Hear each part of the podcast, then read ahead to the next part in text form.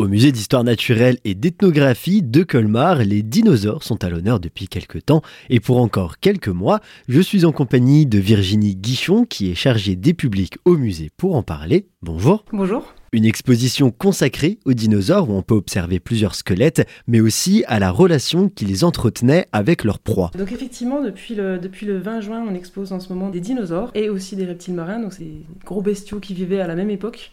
Et on a essayé de mettre en avant en fait les relations proies et prédateurs qui pouvaient exister euh, à cette époque. Jusqu'au 7 janvier, une exposition parallèle à celle des dinosaures est à découvrir également au musée, une consacrée aux météorites, un petit peu le fardeau des dinosaures Oui, c'est un peu ça. Euh, enfin, en tout cas, c'est une des théories euh, qui explique euh, l'extinction d'une grande partie des, dinosaures.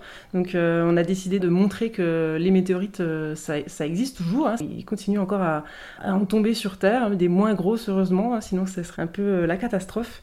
Donc voilà, on expose des météorites qui sont d'origine lunaire, pour certaines, d'origine martienne, et puis parfois même qui viennent des confins de notre système solaire, donc bien au-delà. Mais le musée d'histoire naturelle et d'ethnographie ne s'arrête pas aux dinosaures et aux météorites qui sont là que temporairement. On peut retrouver tout au long de l'année une sélection d'animaux et d'œuvres et d'objets qui datent par exemple de l'Égypte antique. Oui, bien sûr. En fait, notre musée, euh, il, tient ses origines dans une société d'histoire naturelle qui a été fondée en 1859. Donc depuis cette époque, euh, la société d'histoire naturelle et d'ethnographie euh, a cumulé une grande partie de collections, pour certaines très anciennes. Donc on a une grande partie de collections d'histoire naturelle, donc des animaux naturalisés, euh, des fossiles, des roches. On a aussi du coup des collections d'égyptologie avec des momies.